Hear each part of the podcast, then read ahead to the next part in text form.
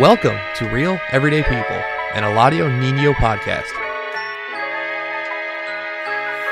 You either die the hero or see yourself become the villain. Seen too many dark nights and like the way you're living. It got me living. The plot Hey, is what's up, everybody? the This is the blast El Nino podcast. like I'm Eladio Nino, and this is. Real Everyday Shots be People. so Friday was all the way live. Thank you, thank you, thank you to everybody who came through, who came, supported, and participated in the El Nino Podcast Summer Bash, first annual uh, event for me. Um, I I did it because my birthday is in December, and everything that I do always happens in the wintertime. And I was like, man, I want to be able to celebrate something in the summertime. You know what I'm saying? So I came up with the idea to have a summer bash. Man, it was completely successful. A lot of good people there, a lot of good vendors. Thank you to everybody who you know came through, shared their time, um, you know, and uh, everybody made some money. You know what I'm saying? I, I mean, Hibachi Me, they, I mean, everybody sold out pretty much. So, you know, that was a blessing, man. And that's really what I'm all about. It's all about supporting, you know, people from the community, small businesses, and just being able to bring people together to have a good time. So, thank you to all the artists, everybody who came through. Uh, the dunk tank was awesome. I swear these kids was kicking my ass. I feel like they was trying to drown me, but it was all fun, man. And thank you to everybody who volunteered to also be uh, part of the Hood Celebrity uh, Dunk Tank. So um, today I got a special guest today, man. Good brother. Um, I, I I love sitting with him, building with him, learning from him. Uh, he's got a great story to tell. So uh, I hope every all you guys tune in and learn something from him as well. But without any further ado, this is my man Dani Hourani, man. What's going on, brother? Oh, brother? my man, Eladio, thank you so much. My man. It's a pleasure to be here today. Thank you so much. I, listen, I'll tell you what, I attended your summer bash, and it was everything that you say it was. It was literally just a spectacular time of family fun and entertainment. It was just a great time, man. I really enjoyed it. The hibachi was excellent. I just can't tell you no better. It was excellent. Um, so thank you for having me here today. I feel honored. Always a pleasure to sit with you and talk and kind of cut it up, man. No, absolutely, man. You know what's so sad about it for me and my wife is she was working the booth. I was hosting the event. I didn't get to try no birria tacos. I didn't get no hibachi. I didn't get no elephant ears. I didn't get to try uh, no Mexerico cocina food. Like, I didn't get to do nothing, bro. I didn't get to enjoy the festivities because I was so busy hosting. But I could feel the love. I could feel the vibes. Uh, you know, I was, you know, it was a meet and greet for me. You know what I'm saying? But it was dope. I loved it. You know what I'm saying? And uh, we'll do it again next year for sure, man. And I loved having you there, bro. You know what I'm saying? Like it was really dope, family friendly. You know, so there was no excuses. You know, for anybody. Al- Although I, I got to say, one of the artists' song was a little bit strange, but I, you know, we'll let that one pass. Um, but I did see you go down to the dunk tank. I swear, no sooner you sat up there, them kids knocked you back down. i I'm- told somebody, I said, "Hey, man, check on him, man. He's gonna be all right. He, he looked like he's breathing kind of heavy in that tank. So check on my man. Man. he was a little heavy. Me and Marty were worried about you. We were like, wait a minute, man, what's happening with my man? Man, I'm fat as hell. You know No, what I'm saying? doing I was man. like a Dunkin' Donut. I'm tell you what, man. Um, it was a great time. Uh, it's always a pleasure to go out there to that center. I really love what you guys do there in Southwest Detroit. I think it's really amazing. It's a asset to that community, and you being a part of that is just you know, you're a gift for them, man. And I hope they know that. I hope they know what a special person they have in you, man. Thank you, brother. I, re- I really appreciate that, man, for sure. And uh, I, I believe they do. You know what I'm saying? I believe they do, and that's why they give me the opportunities to utilize the space. You know what I'm saying? And help me uh, on my own projects, like my podcast. You know, Nice. so it's dope, man. Um, but yeah, them kids was kicking my ass, man. They couldn't get enough of dunking me, bro. I'm glad I only had a little half hour slot. I said they trying to drown me for real. They, you know what it was? They, they, they were getting you for all them times you got to stand on them, and uh, you know, giving them all them lectures. Hey, you can't do this, you can't do that. You they were like, man, we're gonna get him back for all them lectures he gave us. So and, and then my mom, my mom came. She was throwing her ball. So you know, you got to be a heckler a little bit to make it fun. So I'm heckling my mom, talking about the arthritis in her hands. She got mad as hell. Went up there, just got the pushing the button. Never, you never heckle mom. Do not ever heckle mom. nope, because she gonna one up you. That's for sure. she Yes, got down on me. But um, tell them a little bit about yourself, bro. Who you are, How's where you from. Doing? Uh, my name is Dani Hourani. I am the director of community development for Team Wellness Center. We are the largest mental health provider in the state. It is a pleasure. We are the preeminent mental health organization here, and uh, I'm going to say the whole state. We're a, basically a Wayne County uh, based organization. I'm also a board member for the National Sheriff's Association. um, Ignite program. Ignite is a program within the county jails that is a reentry program, and I'm on the national board, which is kind of ironic because you think about it. You know, two years ago, I was sitting in federal prison serving a life sentence. Crazy. Uh, a life sentence in federal prison, which you know, life in the feds is that man. They put you in a box, and they mail you home to your family. There is no parole. There's none of that. You know, you do twenties life. There's none of that. I think there's a misconception on what life means in in, in the federal or in the state system. Um, life is life, man. You know, they they put you in a box. and They mail you home. Um, thankfully for me, about two two and a half years ago, I was granted compassionate release uh, by my judge, Honorable Bernard Friedman. Uh, judge Friedman's an amazing guy. Uh, 2012, Judge Friedman uh, became part of a program that I created in, federal prison. Um, my, my my prosecutor is uh, the Honorable Judge Berg. Uh, judge Berg also, he's a judge now, federal judge, but he was my original prosecutor. He wrote a letter and uh, asked that I be released. wow. So that was a, a, a blessing for me. Um, they I, I was granted compassionate release for due to all the programming and other items that I you know I completed while I was in prison. Um, it was you know I went to jail as a teenager. You know, uh, came out to a whole different world. It's like you rose from the dead, bro. I You did. know I- you know, I- I Not like- to say that you was dead. I like to say I'm the phoenix. Yeah, the I ro- rising rose yeah. from the ashes. Yes, You know, yes, I um, agree. Yeah, definitely, man. Um, I mean, man, wow. So you go from, in your mind, you know, you did how long? 27 years Twenty seven years. That's thirty to and me. And a half. Yeah. That's thirty. That's a good thirty ball I, right I never say 30 because then I'll age myself more than I already am, and we don't want to do that. But to have life, you're in there for 27 years. Like, you know, where do you get the motivation to not give up, to keep fighting and say, you know what, this ain't it for me? Because a lot of people, they fold up shop. That's it. I got life. It's over with. I'm going to live until I die. You know what I'm saying? You know, this is the thing. I think people pe- people who are sentenced to life in prison, they can take two paths. You know, um, some give up hope, and you know they, they go, man. They, they do some horrible things in prison, or sometimes harm themselves or others. You know, um, I just you know I, I never accepted that I had life. I just never did. I don't know why. I don't know if it's an overwhelming hope or something. I don't know something inside me, but I never thought like in my mind. I never ever ever believed that I would die in prison, man, because I knew I hadn't done nothing, and I knew that God would um, eventually uh, set me free, and that He had an ultimate plan. And uh, you know, looking back on my life, I know that everything I've ever done in my life has been God's plan. Yeah. Oh, absolutely, bro. I mean, I could have been doing natural life, you know. I my, Absolutely. my partner, he's still in there with the natural life bid plus a hundred years on top to put the nail in the coffin, you know what I mean? And um, you know, it's just funny. Be it's it's not funny, but it, it's just you know, I think about my case. I think about the people I was involved with on the case. Um, my brother Mike Mike Banks. You know, I hope he makes it home one day. They gave him natural life plus a hundred years. Uh, my brother Pat Bates, he came home. They just killed him a year and a half ago. Um, and then you got the guy who told on everybody. He's living in the shadows, you know what I'm saying? And then you got me, you know what I'm saying? I got a second chance. I took full advantage of it. You know, like I say, you never know what you got until you ain't got it no more. I prepared myself to come home. I knew what I wanted. I knew what I didn't want. And I just really been diligent. I made a commitment to myself, building a relationship with God, getting to learn more about who I am, what I'm built for, and what my purpose was. And, um, and then finding purpose behind the suffering. You know what I mean? Like it wasn't all for nothing. And and I've been home successfully for four years, and um, I've built bridges with people like you. You know, thanks to my brother Marty, man, for linking us up. You know what I mean? And um, and I love it. And me and you have already been in in the same places more than one time, doing the work, giving back, redeeming ourselves, and uh, doing it better than anybody else, or just as good. You know? Yeah, you know, I think. Listen, so I love the work you do. Um, you know, it's been a pleasure connecting with you and you know collaborating with you and your organization. Uh, the work you do for Ceasefire and for it's just amazing work that you guys do. Um, you know, for me, it's all about removing the barriers for those coming home.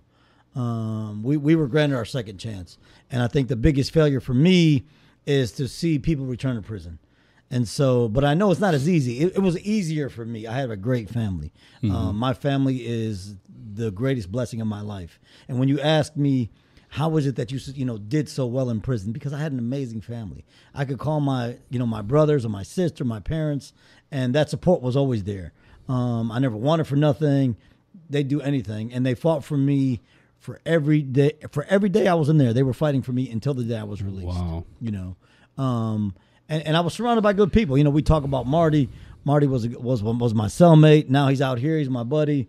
Um, I'll tell you a funny story. When I first came home, um, a friend of mine that I know my whole life, you know, he he seen me talking to some of the guys I knew from inside, and he said to me, "Hey, uh, let me ask you a question, man." We were driving, and I said, "What's up?" He said, "You know, why do you still, you know, talk to all them people from inside? Like, why don't you just leave that part of your life behind? You're out now. You're starting new."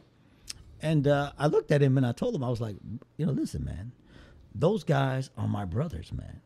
Like, I've known them longer than you.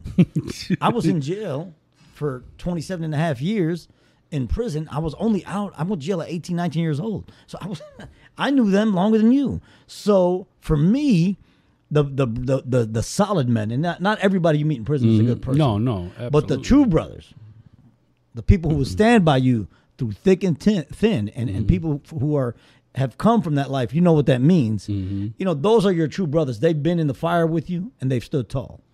And so I've always appreciated them. And they know they can call on me and I can call on them at any time. And so, you know, um, now seeing them out here succeeding, successful, um, seeing you. Uh, how much time did you do, Eladio? I did 17 years. So 17 years. So when you came out, what was your biggest hurdle? My biggest hurdle was um really just finding my place you know?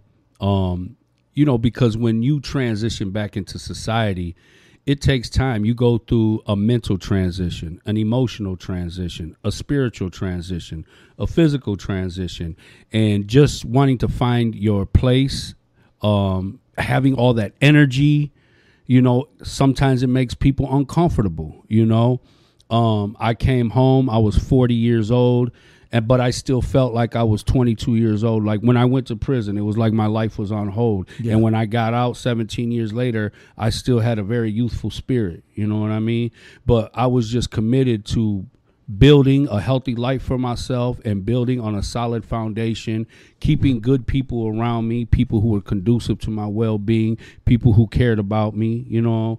Um but I came out with that mentality. I pre-prepared myself prior to getting out. I know a lot of guys that said, "Well, when I get home, I'll start working on things." And I'm like, "Brother, if you can't work on things now and in here, you definitely ain't gonna be able to do it out there because the world is full of temptations. You know, when you're talking about women, drugs, alcohol, money, you know, all that type of stuff. You know, if you're not disciplined and you're not focused and make a personal commitment to yourself and have a personal connection with God, I feel like you're setting yourself up for failure. You know." Yeah, I, I think you know. So in prison, they released me because of all the classes I taught in prison and the programming that I did. I created twelve different reentry classes. Wow. Um, you know, I, I- I created a cognitive behavior class called Three Steps to Success. Uh, it was a 15 week class, and um, I used to tell guys all the time, man, you got to start programming today like you're going home tomorrow, even if you got a life sentence, because you just don't know what tomorrow holds. Um, and so that was important for me going in, getting my degree from Indiana State University. I'm very proud of it. You know, um, those are the things that, that, that allowed me to prepare myself for today. People ask me all the time, like, man, how did you get out? You were out, you've been out two and a half years. Now you're a director for this company and all that. But I literally just came home and hit the ground running because I already felt like I was behind and I wanted to catch up. Um, I think, but it, what's important is, and I always try to tell guys that are coming home, there are certain obstacles you're going to hit. And it's very important that you know that when you hit those obstacles, it's not just you. It's not just you. It's everybody who's done an extensive amount of time, 10 years or more. You're going to have the same, um, you know, emotional state you're going to come home to. When you're driving in the car, you're going to hold on a little tighter in the beginning. Bro, I kept falling asleep. Every know- time I jumped in the car, I fell asleep like a baby, bro. I swear. People Yeah, are like, Are you on drugs? I'm like, No, bro. I'm just not used to being in a vehicle, you know? Y- y- y- no, man. I remember the first time I drove with my brother. You know, he had a truck. My brother likes to drive big pickups, and uh, I just remember grabbing that. Like I felt like he was gonna flip the car. I wasn't sure. So um, it wasn't until there was a friend of mine. Um, he, he he came home and would not leave the house, and his sister called me. She's like, "Hey, this guy won't leave the house. Like, what do we do?" And he, I'm talking six months, eight months after he'd been home. Wow. So he barely went out of the house. so That's I called deep. him. I was like, listen, we're driving up to Flint. to see some other friends from inside. They're having a barbecue. I'm gonna pick you up, and we're all gonna go up there. And I remember driving down, you know, like going to 75 North, and he just, you know, I'm, you know, switching lanes, and he's holding on really tight. And I'm looking at him, and I'm like, hey, he's like, oh, you going a little fast? I said, bro, I'm doing 70. That's the speed limit now. when we left, yes, it was 55, but it's 70 now. I'm not, I don't mm-hmm. speed. I'm not in a rush to go anywhere, man. Last time I mm-hmm. was in a rush to go anywhere, I ended up with life in federal prison. So now I'm not in a rush to go nowhere. Lesson So- learned. yeah, but that's the important thing is you have to understand it's not you because if you don't know that it's not just you, you might think something's wrong with you. And that's when people start to backslide. And so that's my one of my concerns that I try to address with people. you know, a lot of people um, didn't really know what to expect. You know, they thought that they were getting the old Eladio they knew. Uh, you know, chaos. That was my street name, K A O S, chaos. So you know, people didn't know was chaos coming home. Like, what's Eladio on? Where you know, what's he up to? You know, even my own family. You know, they're like this guy spent damn near 20 years in prison. Like you know i noticed they're watching me my behavior you know how i speak how i interact with people things like that because they're like you know he's been in a place that clearly impacts your you know your behavior your, Your mental mental, health, yeah, state you know all that type of stuff. And um you know but my family never they were relentless with you know showing me love and support. And like you bro you know i was i was blessed to have that you know and um i ended up catching a dope case when i was in prison and i caught it when i only had like two years left bro. And that's when i realized that i had more work to do because i kept finding excuses to keep selling drugs you know what i mean? And you know it was because i always put myself in a leadership position and as me being a leader i felt like it was my responsibility to feed my people you know? So you know we got a lot of brothers who don't have resources who don't have family. Some people burnt bridges. We had a lot of people whose family were in mexico or they were poor and came from poverty as well. So you know i was always you know um you know making sure that we had a way to eat you know? And um I, you know i always put myself in the fire for the sake of others and i end up catching a case for selling heroin in prison and you know got prosecuted got more time. But but at the end of the day i feel like i needed that you know? That i was, your wake up call, basically. yes it was a it was it that that incident right there really really um pushed me to becoming a critical thinker you know what i'm saying because if i was in there making decisions like that you know what i'm saying then what was i going to do when i come home so I had to learn how to draw boundaries. I, like you, I became a facilitator and I facilit- facilitated life skills curriculum in there about, you know, anger management, parenting, critical thinking, effective communication, all that type of stuff. And, um, you know, it's one thing that I'm sitting here uh, having the knowledge. You know how they say you know better, but don't show better, you know, but I realized that I had more work to do. And that it's dangerous when you straddle the fence. You know, I had every good intention to do what's right, but I'm justifying what I'm doing by saying, you know what, my people got to eat too. So I say, you know what, in order for me to liberate myself from all of that, I'm going to have to retire my flag. I'm going to have to step down. I got to be a leader for myself. I got to be a leader for my family, you know? And, um, you know, they stood by me and, and it was like, I've given so much to the streets, to the gang, to the flag, to the hood, you know what I mean? And the more that I gave them, the less that my family received from me, you know? And I loved I loved the streets. I loved my flag and my hood sometimes more than you even love yourself, you know? So finding an identity, finding purpose in the suffering that I endured and knowing that um, I'm here for a reason you know, uh, really motivates me every day to just want to do good, you know, and be righteous in everything that I do. I, I think what's important is um, I think some people lose they, they lose focus of what's important. Uh, for myself, I think when people when I was coming home, people very much did not know what Dani was coming home. They were, you know, a little maybe a little hesitant, concerned, like, well, who, who's the guy coming home?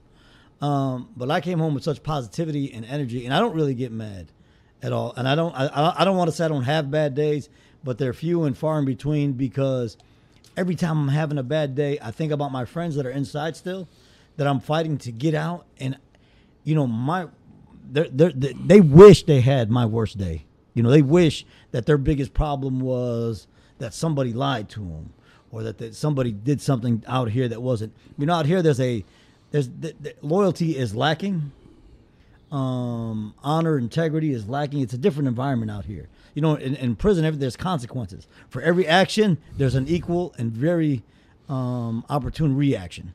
So out here, there's not that. You know, people cut you in line, they'll bump you, they'll keep walking. They're just little stuff, stuff that you never really would like don't think about out here, but inside would it cause mischief and chaos.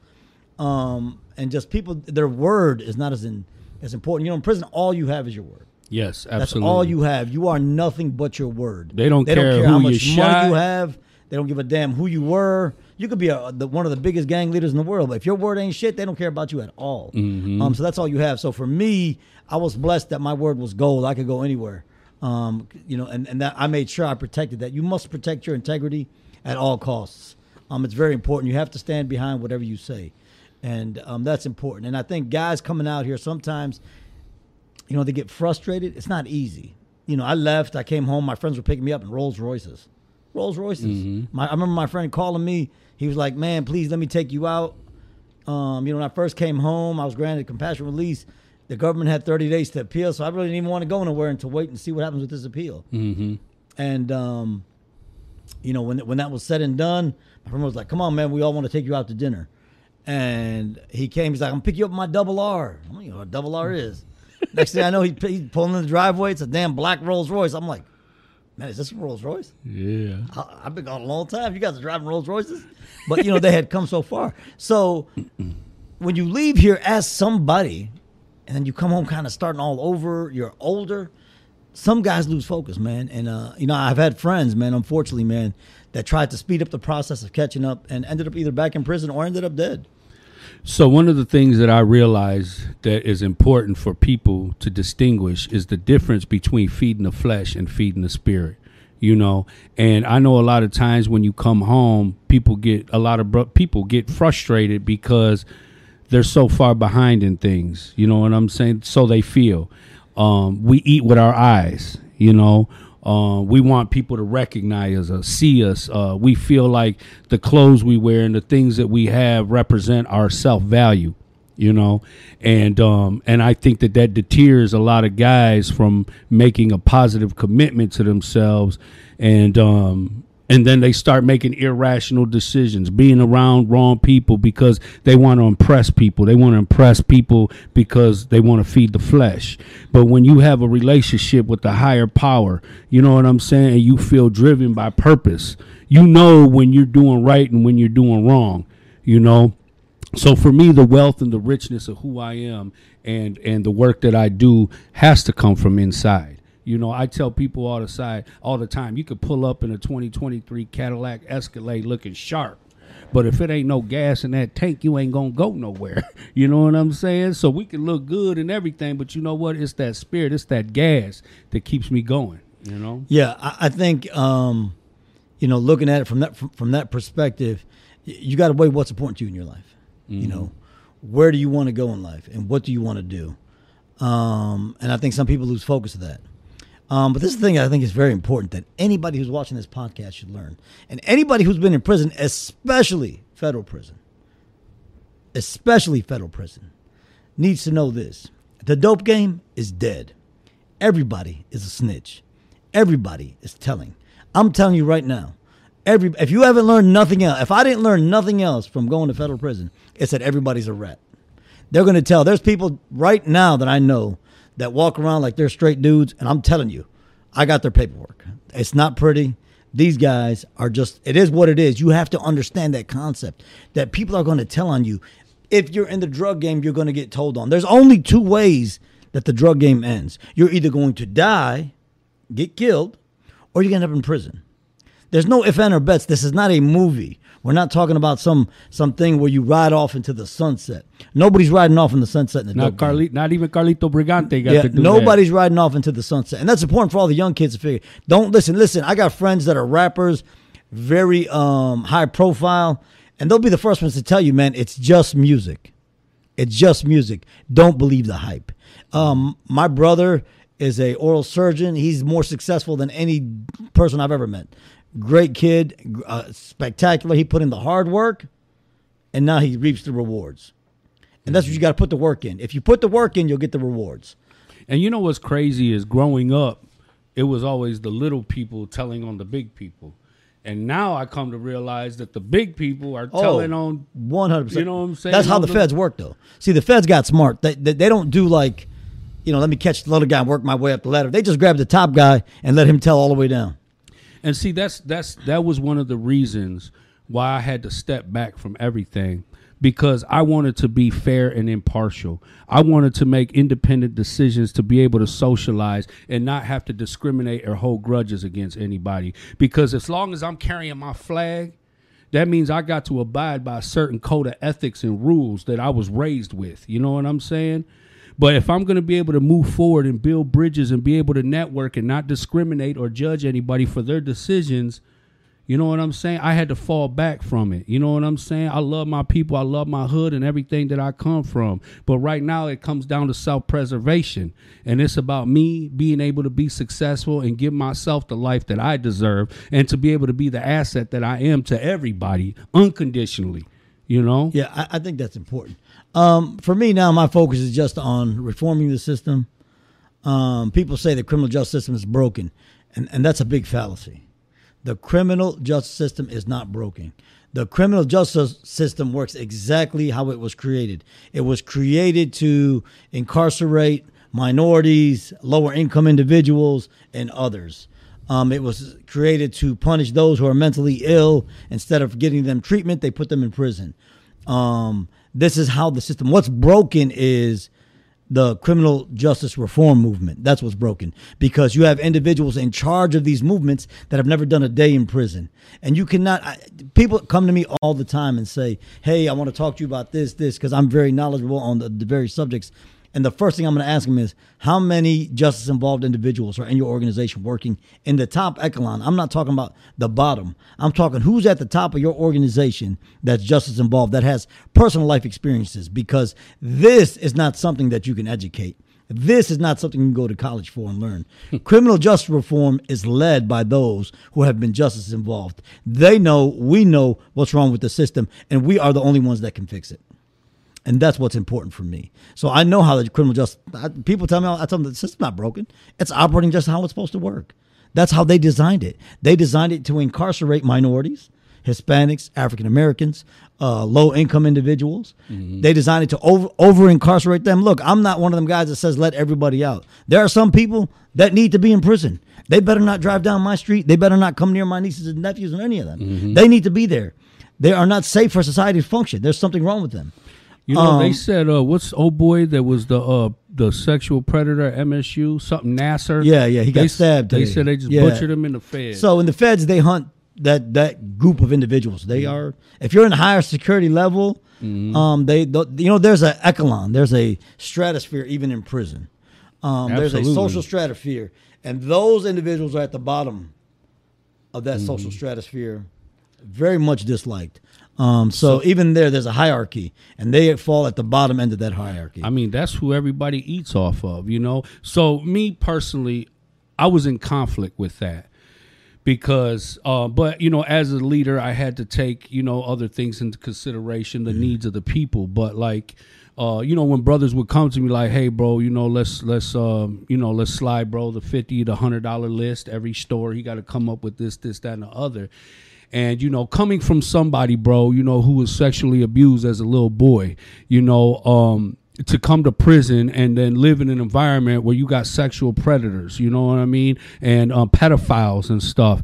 And so I felt like, you know, I I would hate if you know to know that this person can come to prison and live luxurious because he has money. You know what i'm saying? He can buy his way through because he has money. So for me i took it personal and i wanted blood. I, they couldn't be on the compound. I didn't care you know i could only govern my own people. So if you were latino or you were you know from our community or our neighborhood mm-hmm. you know I, I had a zero tolerance for that but the people were like, "Man, you running off all the money, bro!" Like every every like they didn't even unpack their bags. By the time they hit the compound, it was a wrap already. But guys are like, "Man, you chasing off the money? Like we could be, you know, taxing them, bro." You know what I'm saying?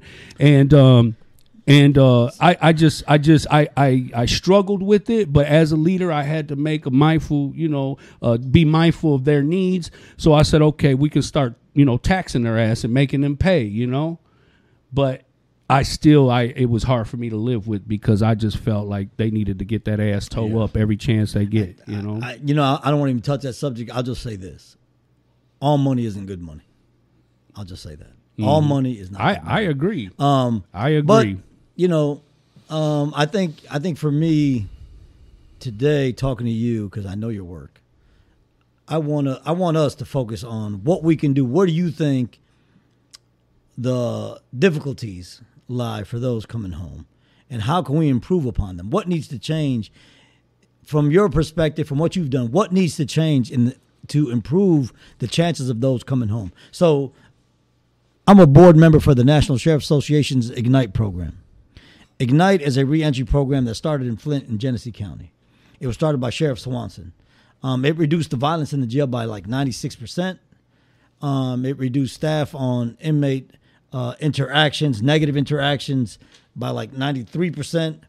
Um, guys are coming out being more successful, but more importantly, guys are going to prison having obtained a GED, GED or working their way towards a GED, getting life skills and other things, and going to prison with the intent to program rather than intent to fight. And that's important for me because I've seen guys who've gotten to the penitentiary and they've either been very angry or very, you know, pro program. And those are two different people.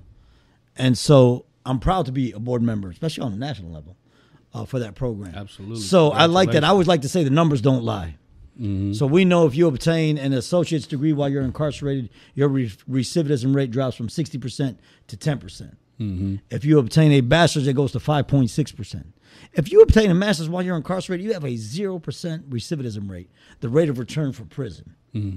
So I think focusing on increasing education within the prisons is important. That's an important aspect we need to focus on and push the politicians on. Hey, how can we focus it? And also on a state level, we need to start laying the groundwork. And I do a lot of work with a lot of politicians, as you know. Yeah, absolutely. Um, I talk to them all the time um, on that. I just had a conversation yesterday um, with some senators on laying the groundwork for guys coming home, taking away things like, you know, if you have traffic violations um, from five, ten years ago, no guy should come home and still have a traffic ticket from ten years ago, holding him back from getting his license. If you had a, you know, driving without a license ten years ago, that should not stop you today from obtaining a license. Because I need to employ the people coming home from prison. Because if we don't employ them, they're going to eventually return to something to feed themselves, like you just said. Absolutely. So we have to remove these these these minor barriers, and they're not partisan barriers. This shouldn't be a partisan issue. I shouldn't have to say, well, only the Democrats support it or only the Republicans. This is a human rights issue. Mm-hmm. This is a human rights issue. It's a community issue. All these people are coming home to your community. Do you want to, people to come home who are successful and assist them in their reintegration of the community? Or are you, or do you want them to come home angry and put every barrier you can to stop them? um, I'm very proud of. About a month ago, uh, I testified before the uh, Dearborn Charter Commission. Uh, I had back in December. I didn't realize, and I realized Dearborn had a very strict. Nobody who was just as involved could run for office in Dearborn. It was more strict than the state or federal level. You could literally be president of the United States, but you could not be a city clerk in Dearborn. wow. Yeah. So I had wrote them a letter. I had asked them to change the charter. There's a new charter being written in Dearborn. And I asked them to change the charter. I followed back up about three months later. Finally, I reached back out through some friends that knew the charter commission uh, chairman. Uh, he invited me to his office. We sat down. We had a robust discussion. Um, it was a very positive discussion. He asked me, "Well, what about if a guy's uh, uh, was convic- convicted of fraud? Would you want him on city council?" I told him, listen, that's really not your place to say because if I'm running against Eladio and Eladio was convicted of fraud, then I would just tell the citizens of Dearborn, Eladio is a crook. And if they decide to elect Eladio, then that must mean that the city of Dearborn, the residents, want a crook. that's not, you understand? That's, that's for them to make that decision. That's not for you to hinder because I believe that people have a right to, once again, be a part of their community. Absolutely. And so um, I went there and I and I, I gave testimony before them. I told them about myself and why it was important to me. And, you know, they voted 9 0. wow. Um, 9 0 to change the charter to fall in line with state law. The state law only prohibits those who have been convicted while in office of violating public trust for 20 years. So if you're like, they call it the Kwame law, basically. um, if you've been in office and you were convicted of violating public trust, then you can't run for 20 years for anything. Wow. That's how the Michigan law is. okay. And I think that's fair and just. Because if you already been in office and you're a crook, well, buddy, you've lost your right to be it. You know. So So one of the things that I'm working on right now with the Urban Research Group is um is implicating as part of the intake procedure because once you leave your respective county, you go to Jackson, Yeah. where you go do intake. They do evaluations on you know mental health, education, all that type of stuff. But I think one of the big things that have become barriers for guys just because they don't have the information and the MDOC is not providing the information is child support. You know, guys are going into prison for 10, 15, 20 years and they never write a letter to the friend of the court to stop the um you know stop being uh charged you know for for child support. So then they get out 15 20 years later and they owe 40 50 thousand dollars.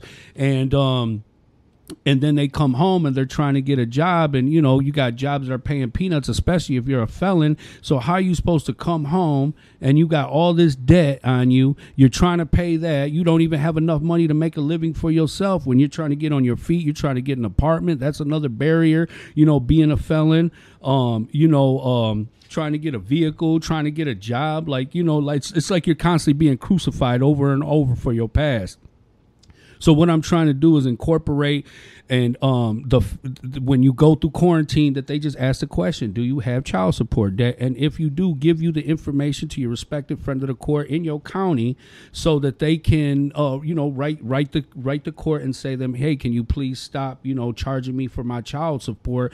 and send them a proof of incarceration to say, "Hey, I'm going to be locked up until 2040." You know what I'm saying? So there's no sense in that. And then not only that, say I, I got blessed because when I went to prison, I, I always grew up around a lot of older people you know what i mean? And it was the same way when i went to prison. I always uh you know always uh, uh hung around older men. And they asked me you owe child support debt? So they gave me the game. He was like here here's the form. He was a legal beagle. Here's the form. Fill this out. Tell them you know that you're incarcerated. Send them proof of incarceration. They'll stop charging you. And then prior to me getting out they were like hey why don't you write the friend of the court and ask them to forgive your debt? And they did. They forgave my debt. Also they um when i got my paperwork back it showed that i had two warrants, one in Wyandotte, one in River Rouge for some weed charges. You know, I wrote them, and they uh, automatically they forgave it and said, "Don't worry about it, it's done." So I came home to a clean slate. But it's because I had the information because somebody took time to educate me. But I think that this information should be giving to everybody. You know what I'm saying? To get that same type of opportunity and get that fresh start. And and then another thing is the resources. They gave me a whole pamphlet of resources for me to utilize when I got home. But half of the resources and information that I had was outdated, didn't exist. Some of the phone numbers didn't exist. And I'm like, man, you know, my family helped me get through the 17 year bid. I don't want to come home and be a burden to them. But I did want to take full advantage of every opportunity that was there for me to be able to, you know, prosper a little bit. I mean, I couldn't even get bus tickets, bro, like nothing. You know what I'm saying? I didn't get any help other than from my family and then me just staying committed and, and got me a job, you know. I went to the DHDC, I shared my story, and uh, they gave me a second chance. You know what I'm saying? Like, who's in a hurry to ch- uh, to to hire somebody to to um to mentor kids who just served 17 years for a murder case? You know what I mean? So I think first off, you're probably the best person to mentor those kids um, because you have not only just the street cred- credibility, but once again, you have the personal experience that, that can't be taught. I mean, I, if I hire a, somebody with a bachelor's degree to go in and mentor some kids who doesn't know anything about the streets, those kids are, they're going to see right through him. Um, you know, we treat at my company. I created a partnership with the federal probation um, to treat returning citizens who have mental health or SUD concerns, and um, uh, you know, I picked the therapist personally because there's only you know the guys that are coming home can see through. You got to have a certain swag to talk to guys coming home from prison. You have to have a certain connection, a certain you know authentic. Uh, you know, you got to be authentic in a certain way. You just can't be you know um, in a certain aspect uh, too clinical They're, they're not going to like that. They're to associate you with a prison psychologist, and it's to be a huge failure. Um, but it's ironic that you talk about the child support issue because before I came on this show, like everything else I do in my life, I actually said, "Let me do a little research" because I don't know what is the what is the El Nino podcast, and so I watched our friend up here who talked about his child support issues and the sixty four thousand that he owed. So the conversation I had yesterday with the politicians about laying the groundwork that was part of the conversation. Part of that conversation was we need to remove that barrier to to this you know this child support issue. But I don't really think guys should have to write a letter and stuff. Listen, everybody that's in prison, there is a long list of you know I can look up anybody in state prison right now and know they're there. They can run a roster of every single person. so the courts. The friend of the court who have, you know, if these individuals, they should run that roster against the names they have. And if they see they're incarcerated, they need to immediately suspend their payments. Um, guys should not come home. Again, these are just these are unrealistic expectations. A guy who's done 20 years, like the individual that was on your show, and came home, and now you tell him, hey, you owe me sixty, seventy thousand dollars, and then you, but I want you to succeed. And I want to mm-hmm. pay you a job that pays fifteen dollars an hour, buddy. That's good. That that's a recipe for disaster. Mm-hmm. And then when he fails, we blame him rather than the system. Mm-hmm. Um, the problem I think with the MDOC and the federal system is too many young men are coming home uneducated, not trained. Let me tell you something. If the, if the MDOC was to train every individual in the MDOC right now to be a plumber or an electrician, they're going to make more money than me and you. Me and you. Absolutely, yeah. And let me tell you, I know that because, you know, I've had to hire plumbers and electricians to do work for me. And, buddy, they are not cheap. they are not cheap. I, I had an electrician do some work at a house the other day. I swear he might have been there an hour, maybe an hour and a half. I got a bill for six hundred dollars. I'm like six hundred dollars. I want your job. Uh, let me get your job. Yeah, you definitely. know. But that's literally um, the, the, the they have to send them home with some type of training. Mm-hmm. You can't keep sending guys home with nothing, no education. And you don't have to send them home as, with a doctorate degree. I'm not telling you to send them to college so that they become professors. College isn't for everybody. Mm-hmm. Um, but send them home with a skill. I don't care if it's cutting hair. You you know what's crazy, Dani, is when I was in a joint, I knew more lifers that were taking full advantage of college courses than anybody, even than the guys that only had five years left or two years left. Like you would think that they would pre-prepare and take full advantage of every opportunity to get an education and give themselves the best shot that they could when they got home. But it was a lot of the lifers that were like, you know, they were they were investing their own personal money in, in, into the books and the curriculums and and the classes and their family. And I'm like, damn, bro. I was like, I asked one of my brothers. I was like, man, why why do you why do you pursue um you know education? And he's like, if that door ever opens for me, I'll be ready. You know what I'm saying? You know, I I was I'll like, tell you what. So for myself, um, I remember when I was taking my when I had when I had life and I started my college program. Um, you know, some of the other lifers were like, "Man, what are you doing, man? You know, like, what are you doing? You got life." You know, and I used to tell them, like, I would tell you, "Hey, do you know tomorrow's lottery number? Because I could use a good lawyer." do you know tomorrow's lottery? No, okay. So you don't know what tomorrow holds. You don't know what tomorrow holds. Um, and so again, for myself, I always loved educating myself. I love to read. All I did in prison was read. I studied law. Um, the motion was 49 pages. I wrote a 49 page motion that got me out of prison. Wow. Um, I wrote motions throughout the my incarceration. I actually filed a motion and lost it one month before I won this motion. It was we were locked down during COVID. I remember them coming to my cell and handing me my legal you know thing, and it was a 2241 motion I had filed, and it was denied. And I sat there in my cell, and every time you get denied, you kind of get a little bit down. You know, like Absolutely. because I thought for sure I was going to win that motion. But um, God intended for me not to win that one. He had a different plan for me, and it was to win this one. Um, so you know, when I filed that motion, I I wrote the motion. I sent it to my attorney. He uh, you know he reformatted it a little bit in his way, um, and then he's the most spectacular attorney there is. Uh, Steve Fishman. Uh, Steve, you know, we had oral arguments, and uh, I can remember I was sitting in a cell smaller than this space here. I was not in a cell, I'm sorry, in a room. Um, it was during COVID, so there was no going back to court. It was just a Zoom. And, you know, I remember being on the Zoom and I was on the phone and they were all there and they were talking and they had the oral arguments. And Steve just, you know, I mean, he just hit a home run out of the park, just, you know, and, um, uh, you know, the judge right there on the spot. I thought, you know, usually the judges say, I'm going to take it under advisement. And uh, that judge said, Hey, I'm ready to rule right now. And I was like, Oh, man, what's going to happen right now? and he said before, you know, before I, before I give my reasons, I'm just gonna say right now this motion is gonna be granted. And man, I just about fell out of my chair, man. I didn't know what to do, man. I just didn't know. What, I literally walked into a room with a life sentence and walked out without with immediate release. wow. And uh, it was just the most. And, and every time that I get upset, and there's times out here that will upset you, but every time that I'm really upset, I think about that moment, and I think about how I felt, and I think about the first phone call I made was to my sister. My sister's the most amazing person ever, and I called my sister, and she answered the phone, and, and she was, I was like, "Hey," and she was walking, saying this prayer. There's a, you know, Islamic prayer they say, and she was saying it, and she was walking, and uh, I called her, you know, and you're not supposed to call, you know, like you're not supposed to dial the phone yourself. So in 27 years, I never got, I never received no incident reports. I just stayed out of trouble. Wow. So that was one of the reasons the judge granted. He said that's a spectacular by itself. Mm-hmm. That's an extraordinary and compelling reason, because that's what I was granted under extraordinary and compelling reasons. Um, and um, I, when I hung up the phone, I said, "I'm about to break the rules now," and I picked it up and I called her, um, and uh, and she answered the phone, and I was like, "It's over." She's like, "What? What do you mean?" I said, "It's over." She's like, "What's over? The hearing?" I said, "No, it's over. I'm done. I'm coming home." And you know, she told me, "Don't play with me." I told her, "Man, I'm not. I would never play with you about that." You know, um, and it was just an amazing thing, you know, for me. I bet um, she to be was able to so share emotional, bro. I bet you. Yeah, everybody was, man. You know, it's. I still sometimes get, you know, I never cried. I'm shit. I'm about to cry. I've I'm never like, cried. fuck, man. I've damn, bro. That's the real shit, I just never. I, I it's didn't about cry. damn Listen, time. When they gave me life, I didn't cry. And when they let me out, I didn't cry. Um, but I've always felt an overwhelming joy, and Mm-hmm. it touches my heart, man, to remember that moment.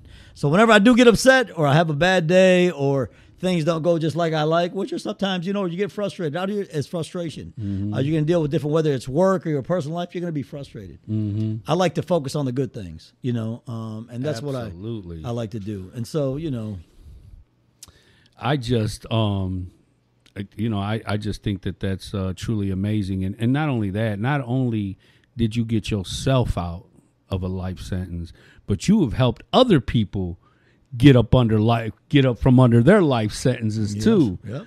So it's like, man, like, you know, God has his hand on everything. And, you know, I believe God works two people through people. So you will suffer, you will endure things, but it, these things are going to educate you and they all serve their purpose. And not only were you able to get yourself out, but you were able to help other people to get out as well.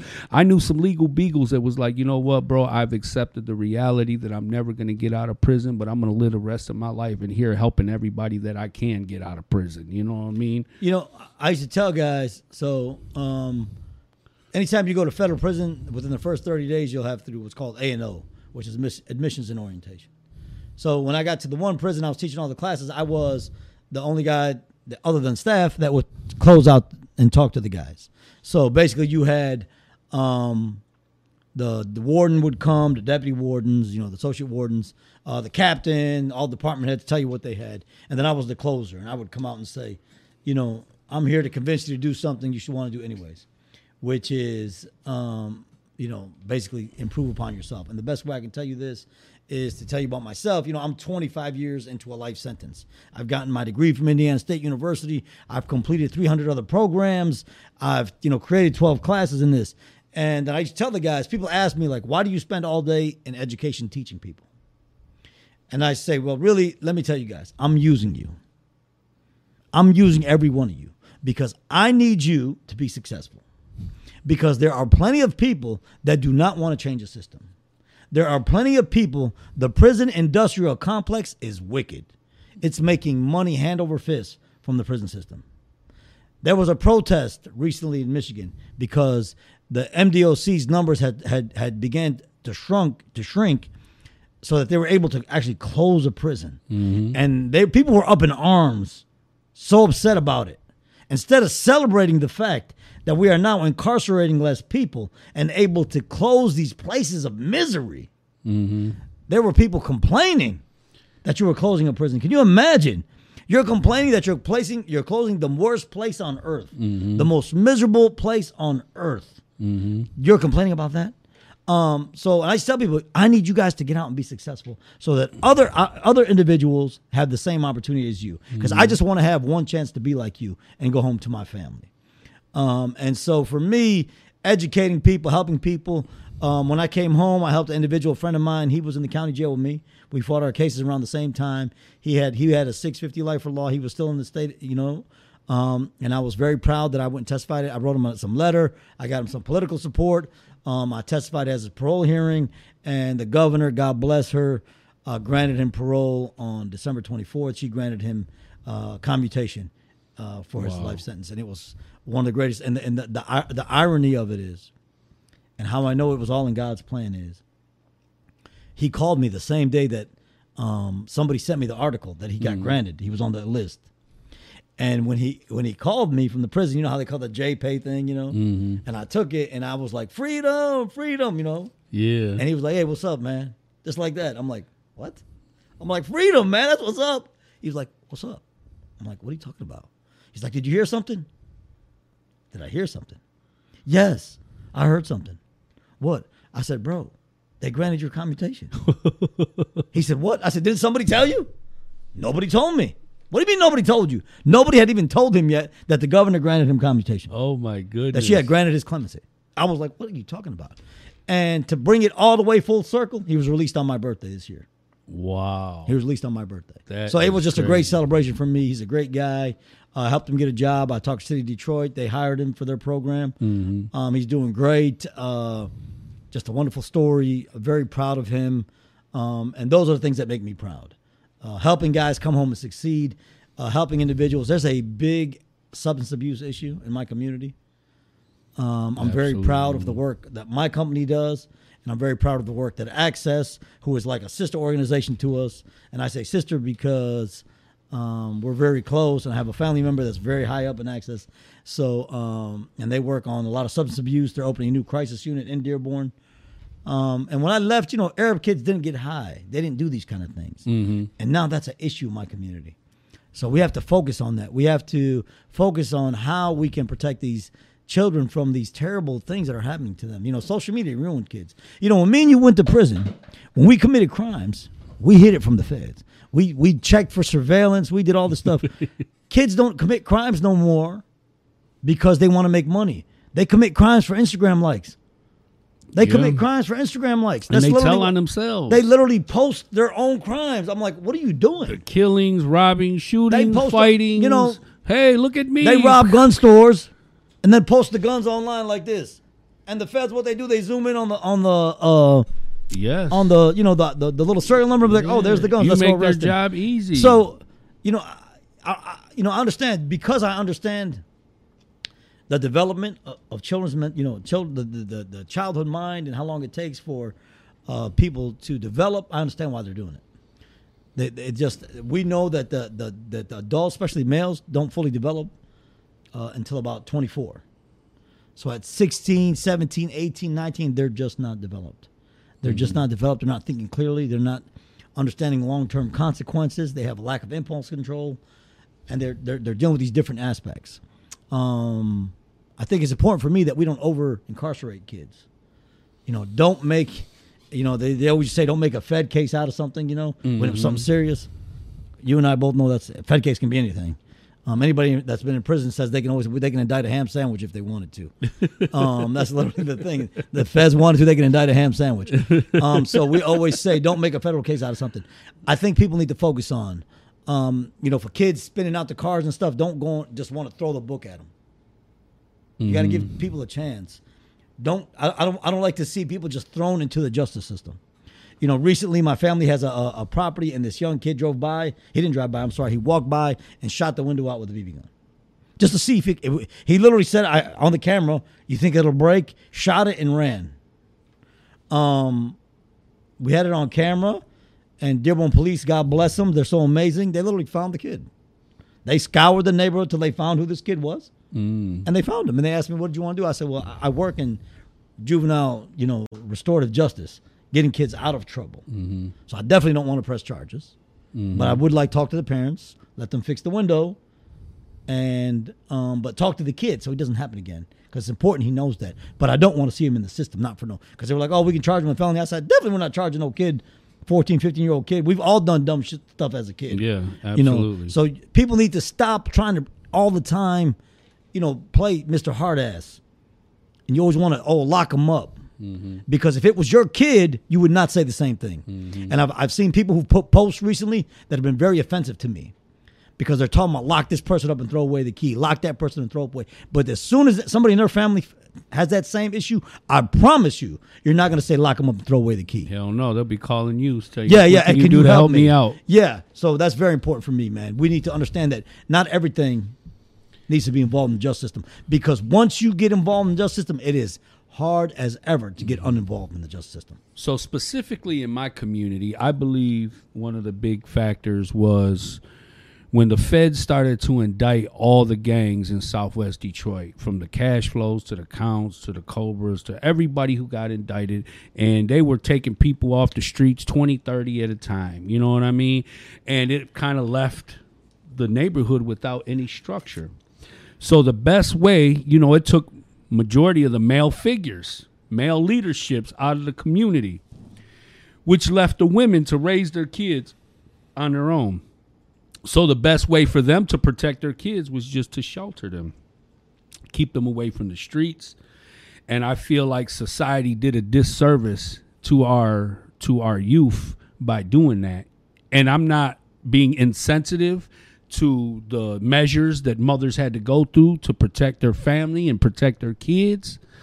But when I see youth today who don't have social skills, who do not have communication skills, who have anxiety when they're around people, like that is not um the purpose in which God created humans. You know what I'm saying? Uh God created us to be able to live amongst ourselves and to rule the earth. You know what I mean? And um and so I believe that, you know, the RICO and the and, and all them indictments, I believe they made a huge impact in the shift in, in, in society and in urban communities. Another thing that I believe in is that uh I believe that they need to start teaching life skills inside of school instead of you know talking about the history and social studies of things that happened a hundred years ago you know what i'm saying? Like let's talk about what's going on today. And i tell people all the time like you know even when i was in prison i was watching all these new younger people coming into prison. And i mean these guys didn't even have the decency to say please thank you or excuse me. You know what i'm saying? And then a lot of them were really like drug addicts bro. Like they came to prison and got on psych meds. They couldn't they couldn't uh they couldn't handle being in population. They couldn't handle being in prison. So they were just like part of the living dead you know? And like you were talking about how they just turned prison into a dumping grounds for the mentally ill you know? And and that's something that really disrupted the prison system because you don't take all these incompetent people threw them in prison with wolves you know? And now all of a sudden you got all these new policies you got cameras in every unit and every you know what i'm saying? And it was like um you know for everybody to have to adapt and adjust to that I think, um, from my perspective, and it's only been I've only been here two two and a half years out here in, in society. Um, I came home to a different world, you know, social media, things I never experienced, iPhones, all these, you know. I, I got an iPhone. I can send a text. I can take a picture, and I can make a phone call. Uh, you know, I can do a little Google search. Um, that's about it. I can't do all the rest of the stuff. So, um, but this is the deal. Social media hindered uh, a lot of children's social growth. Um, kids like to text more than they do talk. You know, I hate texting. I literally hate texting. Like when people text me three times in a row, I get upset. Like I don't want to text back and call me, man. I can talk. I know how Yeah. to talk. Um, so I don't like texting. So I think that hindered it. Um, when it comes to the communities, listen, there's a terrible, terrible cycle that goes on that I that I was I was incarcerated long enough to see. And he, the cycle is this: you have guards who are passing down their job to their children, like the guards becoming children. The you know the the the children of the guards are becoming guards themselves. Um, most prisons are built in very rural areas where there's no other economic opportunities, and they get paid very well, very well.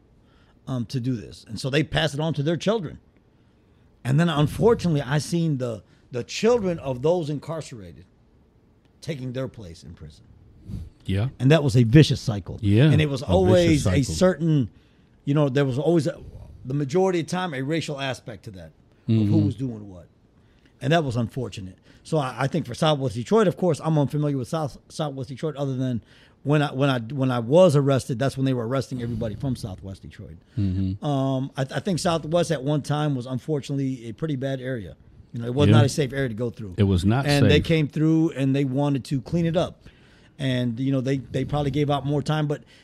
Anybody who knows about the federal system knows that they will over incarcerate you. Mm-hmm. That's that's their nature. I mean, we, we, Um, we pretty much went from a residential jungle to a concrete jungle, bro. Yeah, you know yeah. what I'm it just, saying? it just, it's you know. So yeah, they locked up a lot of guys, and uh, it's unfortunate. But you know, the, the mothers have been the backbone in uh, many of minority communities. Um, African American community, the mothers have always been the backbone. Mm-hmm. Absolutely. um, because so many of the young men have been unfortunately incarcerated for a long time. Look, um, there is just you know this this this cycle of incarceration, lack of training.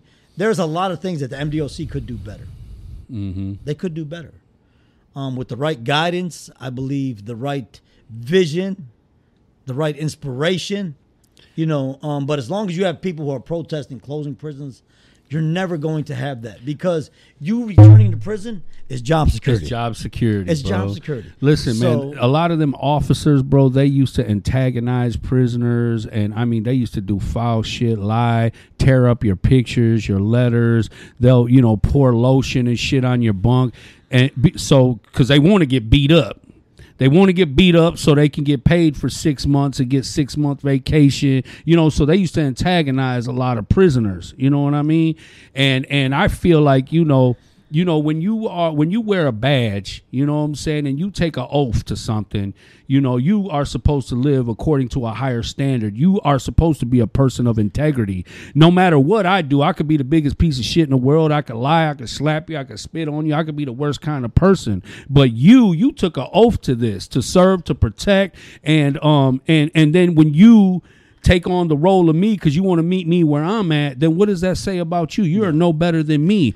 And and I was in Traverse City. I was at uh, Pugsley Correctional Facility. That was one of the first uh, facilities that they had shut down when they were uh, shutting everything down and that's and that's when I seen the most distress and the most complaints was it was coming from most of the people uh prisons that were getting shut down in the UP because that's the only source of work that they have up there. And when I was working at the, I mean when I was uh, in them prisons up there, I mean bro from the counselors to the ARUS to the uh to the deputy warden to the officers, I mean they were cousins, brothers, aunts, uncles, generate the whole family. So it was like you could not get no justice. If you write a complaint or if you write a um a grievance, it's going to your counselor's or your unit officer's wife or husband or cousin, and it was like, you know, I, I'm, I'm going to tell you. Um, I don't want to. There's bad apples in every group. You understand me? Um, just like there's bad correction officers, there's There good good ones. correctioners. You understand me? Um, I like to give credit to the supervisor of education in, in Greenville, Illinois. Uh, his name was Joel Pickett. Uh, Mr. Pickett um, was an amazing guy, man and uh, he, he's part of the reason I'm home because he's one of the individuals that pushed me to hey you need to teach classes you've educated yourself tremendously but now you need to give back you know and he kind of inspired me to do that and that led me to this road that I'm on today and that continues um, and Mr. Pickett was beloved beloved and let me tell you how much he was beloved there's a SORT team in the, in the federal system. They call the Special Operations Rescue Team. They're supposed to be like the hostage rescue, or if you if, if, somebody takes over a unit, the guard, the inmates, you know, we can take a prison over anytime we want. They we outnumber them 100 to one anytime, but we don't do that. But if God forbid that did happen, these are the people, the specially trained, that would go in to get the, get the, get that unit back or do whatever they had to do. And I remember one of the one of the one of the guys that was on the SORT team. He worked in rec, and I hung out with rec a lot. And he was a good dude, and we used to laugh all the time and stuff. And he said, "Man, I've told my team that if something ever happens to me and I get taken hostage on the yard, don't come get me because you you guys might shoot me on mistake. I want you to call Mister Pickett. I don't care if he's retired. Call him and tell him because he can walk in the middle of the yard." in a full riot and say, "Give me him," and they would give me, they would turn me over to mister mm-hmm. Pickett because he was respected. But why was he respected? Because Mr. Pickett would do anything to help a guy. Mm-hmm. Stuff that had nothing. He's a head of education. You could go to him and say, "I got a detainer down here in Alabama," and mm-hmm. Mister, and you know, if you had a detainer, you can't go to the halfway house in the federal system. You can't go to the halfway house. Okay. Just if even if it's a traffic ticket, they won't let you go. So um, he would call. You know, he'd pick up the phone.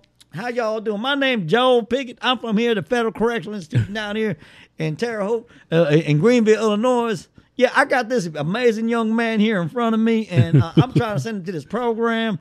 But you guys got this little old traffic ticket and blah blah blah, and they'd be like, "Oh, yeah, yeah. What? I just need you to drop it. You drop. You could fax it right here to my office." And he give him his fax number. They'd fax it to him. He'd walk it down to R and D and say, "Here, man, and that's power. that's power." Just by being a good human. just by being a good human. And, Yeah. and, and you know, sometimes the staff would tell him, man, Pickett, this isn't your job. And he'd say, well, somebody got to do it. yeah. Somebody's got to do it. Yeah. You know, um, and he was amazing. And, and, and I've always had the highest regard for that man. And he, you could ask anybody in the system about that guy. But you know what I And not what, one person will say a bad thing. man. what I didn't like is when bad officers would influence good officers because like I've had a bad officer and a good officer come in, shake my place down. Of course, the good officer is not going to go against the bad officer because they have their code of ethics. And if the good officer does speak up, they blackball him. So, like, their rules of ethics are no different from a street gang. No. You know? So let, let me and, turn- and, let me- and they used to blackball Let them me- good let- officers. let me turn it on And you. I'm like, Well, well, where's on. the integrity at, Here's though? integrity. Let, me, let me let me turn it on you. Let me play devil's advocate. Come on with it. Okay, I'm gonna play devil's advocate. You, you was a, the leader of a gang. Yeah. Okay. So when you was inside, if one of your guys did something wrong or got was doing something wrong and got into it, Mm-hmm. did you let him get beat up? Absolutely not. You would beat up even if he was I wrong. would beat him up. No, no, I'm saying, but We if it- would beat but, him But up. if it happened, if it jumped off, you would jump in and help him. Yeah. You would defend him. Mm-hmm. You might whoop him later, like you just said. You might give him a violation later. But at that moment, you standing with him, yeah. no matter absolutely. what. You understand me? Yeah. Mm-hmm. You're gonna stand with him. I say all the time, look, man, if you're my friend, I'm gonna stand with you. I'm gonna whoop your ass later. But right now, you're gonna I'm gonna go with you.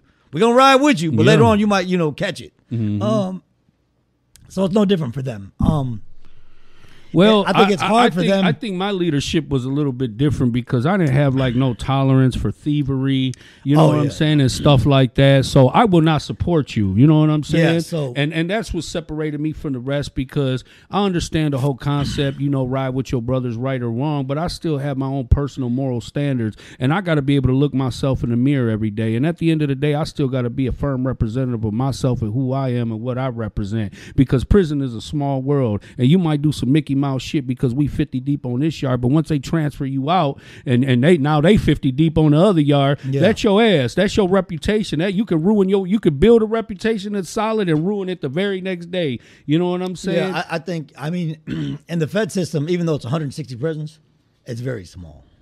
Even though it's mm-hmm. 160 prisons that spans the entire United States, it's very small. And why do I say that? You cannot hide from a bad name.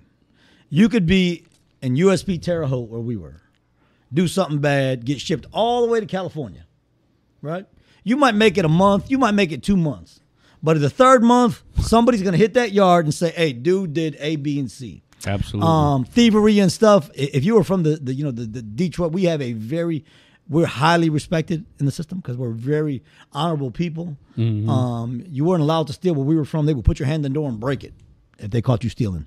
They were not doing that, and that's the worst thing on earth to take from people already suffering. Yeah. Um, you know, um, you know, but again, listen, prison has a different. It's a whole different subculture. And I never like to discuss it and do stuff because I don't want to ever glorify it. The best thing I can tell you about prison is do not ever go to it. You will not survive. It's not pretty. It's not nice. It's there's nothing. Um, it's not like the movies. There's no club fed. Look, man, I'm not a big guy. You know, um, I could touch both walls in that cell I was in. Okay, yeah. that was your bedroom. That was your bathroom. That was your living room and your dining room. and there was two guys in there. Ain't no doubt about Okay, it. Okay, and I could touch both walls. Me and Marty used to be in this little cell. You know, um, excuse me. Excuse me is a very powerful word. You're going to say it a hundred times a day. I'm excuse telling me. you. Excuse so me. Excuse me. Don't get fooled into thinking that you're going to play golf or swim in some pool Mm-hmm. because somehow I missed that prison. I don't know where it was, but I missed it. it's just in our hood. Like when I was growing up, bro, like it was a badge of honor to go to prison. You know what I'm saying? Like that's what certified you. If you shot somebody, killed somebody, you was certified. You know what I'm saying? Like so even even in death, even if you were to kill like I was willing to die because I knew that my people would carry on my legacy. I was willing to kill you because that's what gave respect. Yeah. I was willing go to go to prison, you know what I'm saying? Because I felt like that was the honorable thing to do. You know, and there, and you could not tell me no different. Yeah. I think there's just that misconception, man. Um, you know what's honorable? The work you're doing now. Yes. That's what's honorable. Yes. The work that we do now, that's what's honorable. um, changing the lives. Um, I believe in the Frederick Douglass theory of it is easier to build strong children than fix broken men. Yeah. You understand me? So I need to make sure that no child takes the same road I took. I don't need to drive down. It's not. I, you don't need to take the trip I took. You might not make it. Everybody does not come home. I have a lot of friends, unfortunately, who have done time like myself, especially extensive time. 27 and a half years is not a joke. Um, and That's not a come out- lifetime. People don't even live that long. They have not. They have not done that well coming out. You know, they've not adjusted as well. Uh, one of my good friends recently got out. Um, he got out a little bit before me. You know, honestly, he fooled me, man. I thought he was doing great. Everything he ended up catching a huge case. He's probably going to get another 25 years, if not life, again. And he already had life once and beat it. Um, that's a heartbreak for me. I hate to see people go back to prison. I hate to see people fail. A good friend of mine, a great friend of mine, died, man, because, and I believe he died because um, he just could not get over the fact he left the streets as a millionaire. You know, he was the man. Mm-hmm. He left as a millionaire. You know, I mean, went to the club, throwing money, driving fancy cars. Probably owned the club. Uh, yeah, yeah, yeah. And then he came back home making, you know, 20, 15, 20 dollars an hour. That was not easy adjustment for him after almost 30 years away. It was a hard adjustment. Um, listen, ego. It's ego, bro. it's ego, but you know, it's also it's it's it's just you got to understand it. It's, it's it's a work in progress. You know, so we try to work with people at my company. We try to work through these different you know little obstacles you're going to face and these barriers you're going to run into, and we You- need to remove. You know them. what my biggest barrier was now that I think about it? Tell me. this shit right here. Technology, phone, and it's still challenging for me, even though I'm doing way better than I was. Yeah. So when I got out, I just wanted to make all the right decisions. I wanted to put myself in the best position to be successful. So I signed up for college. You know, I like you. I was in prison. I was very studious. I love to read. I love to do research. I take notes, all that type of stuff. So I assumed that I was going to come home and apply my studious skills and be successful. I was wrong. Everything is on a laptop. Everything is research. Everything is homework. Every subject you got, you have to do. I was like, I was so overwhelmed.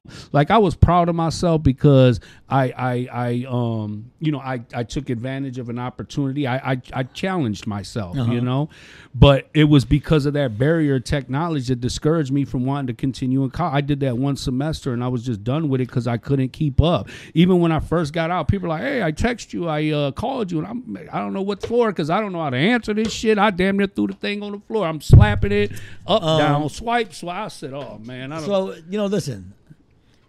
I, I'm first off, I'm sorry that you you hit that frustration.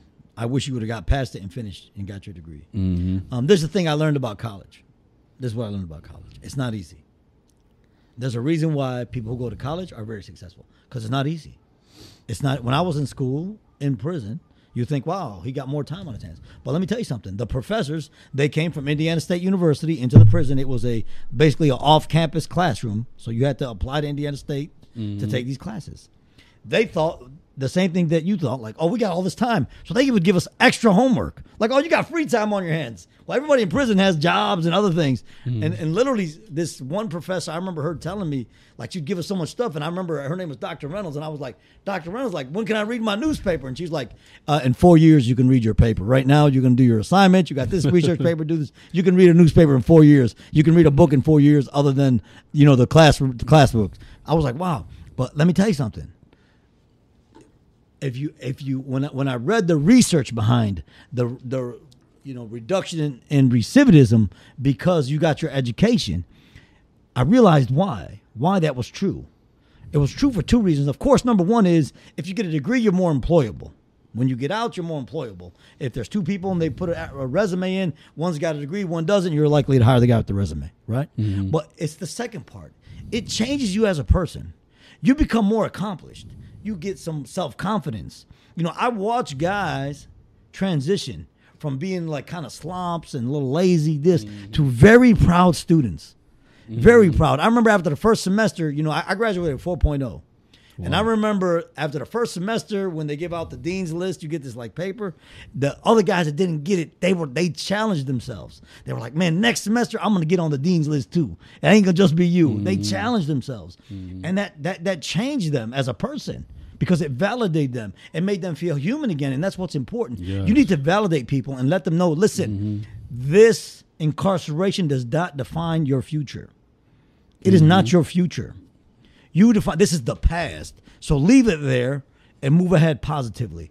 So for yourself, you know, the obstacles with these phones and all that. If my phone, if uh, something happens with my phone, I just give it to my nephew or my niece. They'll fix it. you know, hey, hey, see what's up with this thing. Yeah. Um, but I don't let that frustrate me because I know how to send an email. and I, I can attach files. Yeah, everyone, you know, I can do the, I can do the, the basic things that need to be done. that's what I'm saying. I can survive. I can survive Look, now. Um, you know, but we we teach ourselves and we grow. Um, I And- was and it's really not an excuse, but even though I'm not, you know, educated, I have experience, and my experience for me has spoke volumes. I mean, I sit amongst people with master's degrees who are educated, who dedicated many years to their lives. You know what I'm saying? And still, my experience um, is not it, it you know cannot be compared you know to the books that they've read and studied and you know things like that so i i feel pretty good about about having real life experience and and i know it can be a barrier to my success as far as you know pay and all that type of stuff but i think the results you know i'm still at the table look. you let know me what let me tell you something. Uh, you know, I, I believe honestly, you're not giving yourself enough credit, and let me tell you why. You and I have been to a lot of schools to talk to the kids. Okay. Um, we've each given testimony to them kids on why they shouldn't do what we did. shout out to dawson elementary I've watched your testimony. I've watched the faces of those children when they hear you talk. You know, the power and the word that you express about your personal story. When you share the most intimate, you know, failures you've had with them kids. I've watched them. I sit back and watch them. We always watch each other. And the effect you've had on them is tremendous.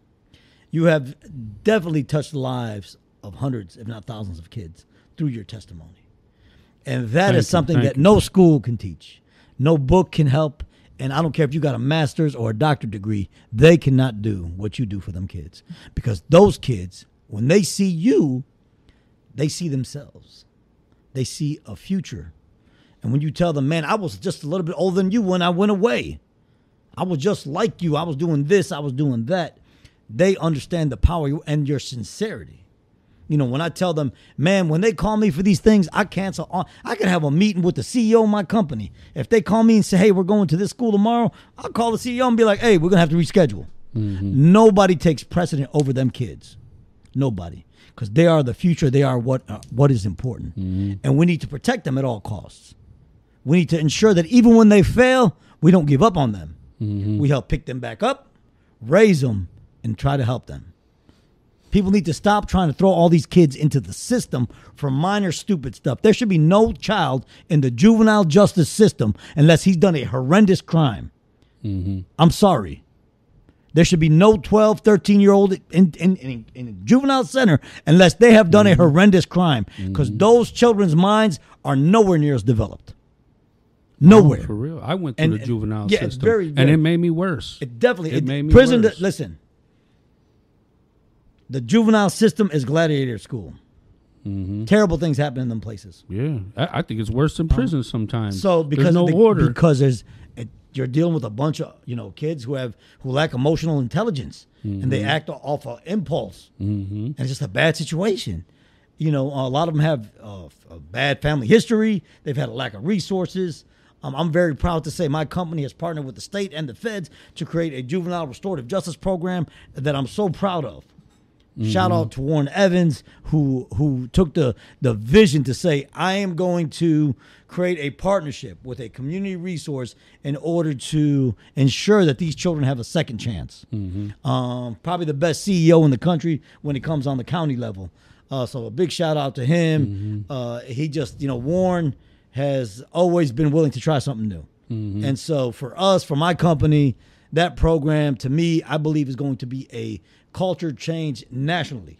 Mm-hmm. Nationally, not locally, nationally when it mm-hmm. comes to juvenile justice. Because we need to stop trying to find a way to keep these kids in the juvenile jail and rather find a way to get them out, get them into mental health, physical health, tutoring, mentoring, They need the full love. aspect They need services. love. They need nurturing, bro. Yes. They need people like us who are genuine, who are authentic, who who care. They need humanitarians. You know what I'm saying? People who truly love.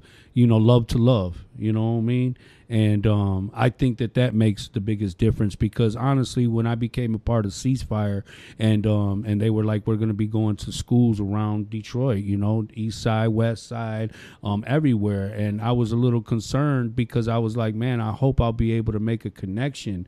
You know what I'm saying? I wasn't sure if my story, you know, was going to be able to be effective and make an impact in different communities, and um, I tell you what, bro, I I have um I have definitely thrived when it had come to building with them youth out there. Like I get their undivided attention. I mean, they come, they ask me questions, they give me hugs. You know what I'm saying? And I love that, bro. I see- listen. And, and I say, you know, love does not discriminate, bro. When you are real, when you are authentic, and you come from a good place, and you come from the heart, it does not discriminate, bro. You can reach beyond. You know what I'm saying? Beyond the stars. You know what I'm Yeah. saying? When it comes to love, bro. Yeah. So, so for me, you know, uh, you always see me. I'm always in a suit. You know, uh, you Sharp. Put, you put my picture on your podcast thing with in a suit. I'm always in a suit. Today I took my suit off because I said I'm going to chill. casual, you business casual right Um, now. But I always say my suit is my cloak. You know, Mm-hmm. and why is it my cloak? Because when when the children see me, they think, oh, there's some director from some mental health company, this nerdy guy. When I come with these rappers who got long dreads, you know, they've done a couple years or something, they think that's the gangster. You know, it's them. So I always let them think that until I say, listen, that dude still got McDonald's on his breath. Two years. What are you talking about? That's nothing. Don't let the the- don't let the suit fool you, man. You know, so my suit allows me into conversations with people who believe, oh, he must just be a director for this tremendous mental health organization. But it's not until they hear the other side that they realize, wow, there's a bigger picture. You know, um, my CEO, uh, Tony Policella, who's amazing. Tony, um, you know, big shout out to him. You know, when I first came home, he came and you know he heard about the the programs I had done inside and came straight to me and was like, "Hey, please come be a director for my company because I've had I've hired all these master level therapists and and, and they can't do what you're going to be able to do when it comes to reentry and you know the returning citizens justice involved you're going to see it from a vision that no one's ever touched because you're not just educated but you're life experience and that's what i love. Um, and so for my company we always love lived experience because you can't teach lived experience. Nope. some of my most successful therapists some of my most successful therapists have at themselves at one time had addictions and overcame them they understand people on a level that no regular therapist ever will. Mm-hmm. I don't care if they got a doctorate degree. They're never going to understand the things that that individual understands because they were them. Mm-hmm. You know, me and you, we can connect on a level with people because we were them.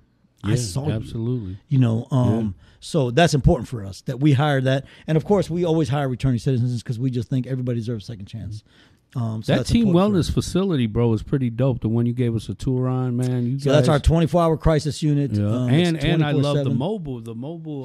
Uh, Uh, yeah, yeah, we're gonna bring that guys down to your center for sure. Um, our mobile clinic is gonna be, um, you know, uh, just it, it's a tremendous asset for the community. Uh, I was part of a study that said, you know, you the the provider needs to go to the to the community, Mm-hmm. not because sometimes people have a hard time getting to you. You know, um, so it was important for us to reach back out into the community to reach back into the community and be able to go there. We'll be going to some new children's centers coming up soon to do some dental work over there for the kids get back to school events. That's dope, man. Um, that's important. We got the best dentist other than my brother. God bless. and that's him. good because that's something that we never had, bro. Like in urban communities, like we didn't have good eye eye care and dental care, and you know everybody I know had nobody could afford braces or any of that stuff, bro. Yeah, I, I, so the beauty here here's the beauty of my company. We take every insurance, Medicaid, Mm-hmm. Every insurance. If you have Medicaid, come get all your mental health and substance abuse treatment for free. yeah. Come get it for free. Yeah. Don't don't be fooled and pay people a ton of money. They're not gonna give you no help. And I love Come that we for free. work together now. Yeah, we re- listen, you know, um, we refer people. I mean, Yeah, it's it's yeah, just dope, Listen, bro. I it's love what we're always a pleasure to connect with other organizations. Mm-hmm. I, I always tell people when they ask me, "Who is you know your competition?" and I always tell them, "There's no competition in mental health." Mm-hmm. And they said, "What do you mean? You're that good?" I said, "No, I, I'm I'm not trying to brag. What I'm telling you is, no matter how many people there is, you know, how many organizations are providing help, it's still not enough. Mm-hmm. It's still not enough. There's so much need out there. Me and you, your organization, us, we're not in competition. You, there's so much need. We could, all of us together, we we, need still can't fulfill it. Yeah, we need well, I need more. more therapists. If you're a therapist, you're out there listening, please send me your resume. We're hiring. We need more therapists daily. Mm-hmm. Children's therapists. Um, you know, COVID really hurt these children's. Um, you Yeah. know, the, the, the the way that they developed their social skills Mm-hmm. was tremendously affected. A lot of kids, you know, school was their that was the place where they could be their most. Mm-hmm. Now all of a sudden they're stuck at home, you know, and, and with their parents. Mm-hmm. This hurt them a lot. Yeah, I think people sure. are underestimating. They're going to one day. distress. They was under a lot. They're going to mental one day do a study on the mental effect, the educational development of children during COVID, and, and realize just how terrible these lockdowns adults, were. There are people who have breathing issues still. Like uh, I know people who like have lost memory because Oh, of yeah, uh, you're talking like, about yeah, the COVID brain and stuff. Yeah, but I'm just talking. I'm not even talking about the sickness part. Mm-hmm. I'm talking about the lack of opportunities to be in school. Like, Some Mm-hmm. people missed a whole a whole school year. Some people missed their graduation. They never had prom. Uh, Some kids, you know, they missed. Yeah. so much different things. They they learn different at home than they do at school. Their social skills. You know, let's not even talk about the sickness. You know, that's a whole different Yeah, conversation yeah, at all. No you know. doubt, no doubt. So tell me, Dani, what's the future look like for you, man? Um, the future for me is listen. I I, I want to continue on this path of reforming the criminal justice system, um, making it more fair and efficient and effective. Uh, I want to increase, hopefully, for individuals uh, the opportunities that success upon release. Uh, that's important for me. I want to help my community um, overcome the unfortunate situations that it has in all the communities, not just anything. You know, young kids nowadays are affected, you know, terribly by these terrible drugs. Um, people are putting terrible things. They're dying left and right. You know, I, I drive around with uh, Narcan in my car. Yeah, You know, me Narcan. Too. Me too. Um, and, and and sometimes young kids talk, and I hear them talking. I'll give them Narcan. Here, um, you know these. Yeah. You you might need this one day. Yeah, Um, because, you know, I just I, I think the most disturbing thing for me was since I've been home, I've probably been to more funerals than I would care to, to recall. I can agree. Um, I don't like to go to the cemetery too often. It's not my place. But I did go to the cemetery. One of my very, very, very, very, very young cousins, literally infant, was born with some birth defects and and, and, and passed away. And um, I went to the cemetery for her burial. And it was the first time I had been to this Islamic cemetery. It's a new one. And um, I remember walking back and I was stunned. That's the first time I realized how dire the situation was. At all the young people that were buried there. You know, they had their pictures like, you know, 18, 19 years old. Like, I couldn't believe it. I was like, what is going on? I started looking around. And it was just, it was stunning to me. You know, the only time I went to the cemetery before was when older people had died or somebody had like a, you know, a, a serious illness. But all these young, healthy, beautiful children that were buried there. And I just imagine the pain of their parents having to bury their 18 year old son or daughter. Um, just heartbreaking, devastating. Absolutely. And that's when I really realized that I had come home to a different Dearborn. I had come home to a different Detroit. I had come home to a different Michigan. You know, I never did any time in Michigan. All my time in the Fed system was out of state. I was always down south. So if I sound a little country to you, forgive me. I was down south for a long time. Um, but that's literally so. I want to hopefully you know, we can keep doing the path. Our partnership continues to grow. We keep making a great effort to help this community. I love the Hispanic community. Southwest Detroit is the best food ever. Um, I love going down there. And so, you know, hey, I'm looking forward to the next SummerSlam with Eladio. Ain't no Um, doubt that hibachi truck hit right on. Yeah, no Shout out to the hibachi man. truck. That shrimp was off the chain. Yeah, John Ortiz, what up, though, man? I hey, I still got that rain check on that meal, man. I'm ready for mine. But listen, Dani, man, thank you for coming through, man. Thank you for breaking bread. Thank you for sharing your story. Uh, I loved it. I mean, we could probably sit here for a whole nother hour if we wanted to, brother. But I'll tell you what, man, I, it was an honor to have you here. Thank you for blessing the studio. Um, I look forward, uh, you know, to working with you in the future and all the good work and the impact that we're going to make on uh, not just our communities, but the communities all around. You know what I mean? And um, you know, big shout out to uh, um, to Edward Martell, uh, hashtag Mr. Not Guilty. Uh, big shout out to my brother Zoe at LA Landscaping, and big shout out to Danny Reyna. Uh, appreciate your sponsorship and uh, DR Concrete. Um, thank you very much. I appreciate you guys. Uh, next next Monday, we will not be having a podcast because it's mine and my wife's anniversary. So I'm going to take some time to spend some time with her. You know, I'm always very busy working and doing projects and things like that. So I wanted to secure some time to spend with my wife and celebrate, you know, our second year anniversary.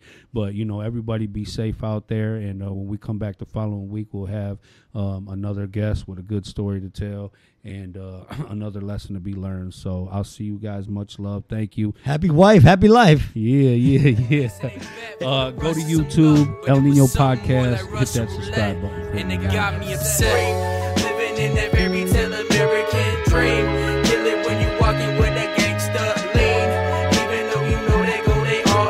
This has been an episode of Real Everyday People, part of the El Nino Podcast. Check out the El Nino Podcast live on Facebook every Monday night at 9 p.m. Eastern. And for full episodes, the El Nino Podcast is available on Facebook and YouTube.